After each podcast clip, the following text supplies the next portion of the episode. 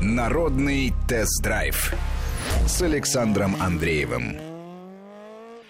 Здравствуйте. И сегодня хочу поговорить вам о том, как ведет себя автомобиль на скользкой дороге. На примере конкретных машин, но достаточно много примеров буду приводить. И вас тоже хочу спросить, какими машинами управляли вы, и бывали ли у вас в случае, когда машину сильно заносило, неприятные. Ну и вопрос, который я сегодня еще хочу вам задать, это вопрос о том, а хотели бы это будет голосование, вы сможете с помощью нашего приложения для мобильного телефона ответить на этот вопрос. А вопрос такой, хотели бы вы пройти курсы контраварийного вождения, поскольку сейчас зима, будем в первую очередь говорить о том, как машина себя ведет на льду, а, но не только, безусловно. И вот э, просьба к тем, кто пишет на смс-портал и в WhatsApp, я думаю, что так а, будет э, правильнее и так будет проще с точки зрения того, что телефонный звонок всегда занимает достаточно много времени, а сообщения короткие, их проще и прочитать, и мне очень интересно будет тоже собрать некоторую статистику. Так вот, э, мне хотелось бы вас спросить в данном случае, а скажите, э, вы попадали когда-нибудь в э, ситуацию а, заноса такого вот, ну, действительно серьезного и а, чем все закончилось. Э, один такой достаточно специфический тоже а, пример, частный пример, но тем не менее достаточно часто встречающийся и пример, когда людям а, не удается справиться с машиной. Это ритмический занос, когда машина начинает мотать из стороны в сторону. Тоже вот э, коротко постараюсь рассказать, что в таких случаях нужно делать, но сразу хочу подчеркнуть, что а, теория ничто без практики, и если эти навыки не нарабатывать, а навыки поведения на льду и управления машиной на льду, это довольно специфические навыки. В некоторых случаях нужно идти против водительских инстинктов для того, чтобы удержать машину, чтобы правильно ей управлять. Поэтому ну, применять на практике просто теорию, не потренировавшись, бессмысленно. Более того, должен сказать, что а, ну вот, э, когда мы говорим, обсуждаем с вами машины, я, в общем, самый простой автовладелец, автолюбитель, водитель. Единственное, что меня от вас отличает, это то, что на протяжении последних уже пяти с лишним лет я езжу на самых разных машинах, и у меня их бывает штук по 50, э, по 60 в год. Я посчитал, вот с начала этого года я уже сидел за рулем рулем 10 разных автомобилей, и причем я считаю, естественно, разные а, модели, а не какие-то а, автомобили с, например, разными двигателями, это, конечно, не считается. То есть одна марка, но одна модель, но с разными двигателями, такой я не считаю. И, судя по всему, в этом году уже будет больше и 50, и 60. Ну, судя по тому, как год начался. Как встретишь, так и проведешь, так говорят. Вот. А, и поэтому для меня в некотором смысле уже несложно пересаживаться с одной машины на другую. Вот те, кто недавно за рулем, наверное, знают, что, например, пересесть в большую машину, пересесть с седана в кроссовер, это определенная сложность, но сложность, которая занимает э, день-два, потом привыкаешь, и, в общем, новая машина, она не хуже, а часто и лучше старой воспринимается. Поэтому вот у меня этого барьера уже нет, но если э, брать машины разные и управлять ими на льду, то для меня такие же сложности возникают, потому что разные машины по-разному на льду управляются. Я бы хотел, чтобы вы тоже звонили, естественно, не только писали, сейчас координаты все назову. А, ну, во-первых, давайте, э, смс-портал, короткий номер 5533, в начале сообщения слово «Вести», 5533, слово «Вести» в начале. А для WhatsApp и Viber телефонный номер плюс 7 903 170 63 63, плюс 7 903 170 63 63. Тут у нас новая система, интересная. И я буду принимать ваши сообщения. Так, шины, полный привод и скорость. Вот уже а, начинают приходить сообщения. Очень здорово. Ну, а, да, ну, об этом, наверное, тоже поговорим. Пару слов, кстати, вот хорошо, что про шины напомнили. Тоже очень важный момент. Вот, и... А, естественно, телефон в студии 232-1559, 232-1559, код Москвы 495. А, голосование запущу буквально через э, несколько минут, и хотел бы с вами, я вот в прошлый раз, в прошлой программе сознательно не стал а, называть результаты голосования, потому что и времени оставалось мало, и как-то все бы скомканно получилось, а мне не хотелось. Мы с вами обсуждали, сколько слушателей программы «Народный тест-драйв» проезжают за год на автомобиль. Так вот, 15%, меньше 10 тысяч километров, 27% и это самое большое значение от 10 до 20 тысяч километров. Ну, то есть такой средний пробег. 19% а сказали, что от 20 до 30 тысяч километров это уже пробеги солидные, от 30 до 40 Э, тысяч километров. Это 14% наших слушателей э, проезжают в год. 13% э, сказали, что у них они наматывают за год больше 50 тысяч километров. Ну, дальше уже, наверное, разбираться не стоит и детализировать, потому что, ну, на самом деле 50 тысяч километров в год это уже очень и очень солидно. Просто если поделить даже на число недель в году, получается почти по, ведь правильно, тысячи километров в неделю, это очень приличные пробеги, это, скорее всего, люди а, работают или так или иначе их а, работа связана с автомобилем, связана с вождением. А, представительное было голосование, у нас больше полутора тысяч э, человек в нем приняли участие. Ну и вот э, сегодня будем с вами говорить тоже про вождение на льду и контраварийное вождение. Вообще э, приглашают проехаться по скользким поверхностям автомобильных журналистов достаточно часто. А, ну, у меня в этом году было много предложений, только на одно, на одно событие удалось попасть, в частности, благодаря тому, что оно было компактное, короткое, времени, потому что достаточно мало, и э, приглашали, э, приглашала компания Mitsubishi, ездили на Eclipse Cross, на новинке, маленький компактный кроссовер, знаете, и у нас была программа, если хотите, можете послушать про этот автомобиль. А, на сайте радиовести.ру, заходите в раздел программ, находите народный тест-драйв, и там про Eclipse Cross мы разговаривали с представителем компании Mitsubishi. Я тогда говорил, что мне автомобиль не очень понравился, потому что у него слишком а, мягкая и комфортная подвеска. Это не недостаток, на мой взгляд, это особенность, которая лично мне, конкретно мне не нравится. Мне нравятся автомобили пожестче, которые на асфальте лучше управляются. Но вот если вывозить этот автомобиль на льду, то оказывается, что на лед, то он, оказывается, что он очень интересный и ведет себя совершенно не так, как ведут себя а, другие автомобили. и вот в том числе не так, как он ведет себя и на асфальте тоже. Потому что а, на льду обычно автомобилю не за что зацепиться. Если шипы есть, то еще там более-менее как-то, но все равно, естественно, сцепление совершенно не такое, как с сухим асфальтом. А если шипов нет, это вот к сообщению, которое первое пришло в программу по поводу шин. Да, безусловно, шины имеют значение, ну и на льду, конечно, шипы имеют огромное преимущество перед а, фрикционной резиной, а, на которой труднее делать все то же самое, просто на порядок. Так вот, а, ведет себя машина интересно, тут нет уже больших кренов, ударов, потому что зацепиться не за что, и, соответственно, все происходит достаточно плавно. А, и на ледяной трассе, ну, интересно еще и потому, что эта машина достаточно короткая, и удержать ее, ну, сложновато. Зато а, она позволяет с собой делать много и позволяет пускать а, себя в занос достаточно просто. То есть вот с одной стороны это легко, с другой стороны легко ее и не удержать. Естественно, побывал я на ней много раз в сугробах.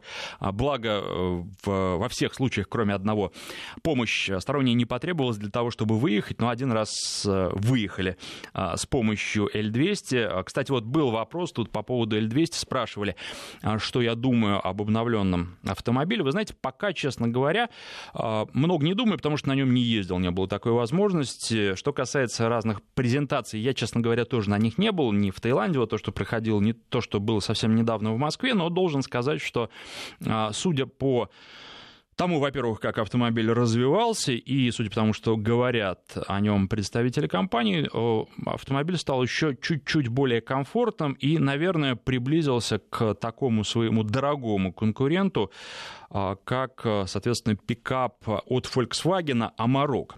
А, потому что Амарок, и об этом я вам тоже говорил, он хорошо очень управляется, он интересен а, с точки зрения того, что это, с одной стороны, пикап, а с другой стороны, по нему, на нем можно ездить по асфальту, как на простой машине.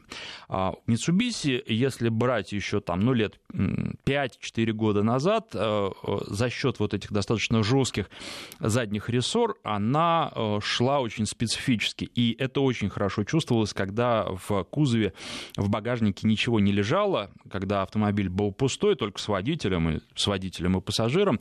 Если вы загружаете машину, да, она становится послушнее, а вот э, не загруженный автомобиль, он э, и, и козлил, и какие-то резкие маневры на нем совершать было опасно. И компания шла по пути того, что она все-таки придавала ему все более и более а, приемлемые качества и э, автомобиль становился лучше именно на асфальте, именно не загруженный. И судя по тому, что говорят, э, э, на этом пути вот э, сделан еще один шаг. Попробовать, я надеюсь, удастся достаточно быстро. Ну, плюс там какие-то изменения, которые всегда производители делают, улучшили шумоизоляцию, там и есть еще техника, коробка там поменялась. Вот, поэтому, наверное, он стал лучше, а насколько лучше, об этом уже после тест-драйва. Надеюсь, что в ближайшее время на этой машине удастся поездить ездить. Но возвращаясь э, к... Ну, а да, что касается внешнего вида, это уж сами решайте и сами э, думайте, больше вам нравится, меньше вам нравится. Современнее он стал, а уж э, вот э, хорошо это или плохо, решайте сами. Потому что некоторые смотрят на, особенно такие автомобили, как пикапы, очень консервативно. Outlander, причем Outlander GT, он э, был достаточно таким вот контрастом по сравнению с Mitsubishi Eclipse Cross на льду, потому что, с одной стороны, на льду сорвать его в занос существенно сложнее. С другой стороны, машина ведет себя предсказуемее, едет предсказуемее, и, наверное, управлять полегче, несмотря на то, что, казалось бы, центр масс там повыше, сама машина побольше, потяжелее, но вот э, такое было ощущение, такие были ощущения. И в целом, э, надо сказать, что оба автомобиля понравились. И вот э, то, что еще я хотел бы сказать, это то, что такие машины, вообще те машины, которые у нас продаются, они, конечно, я имею в виду просто, вот есть на рынке, они не приспособлены для долгого движения по льду, потому что если брать Outlander, то э, там трасса, там, где я ездил, была порядка двух километров, ледовая трасса.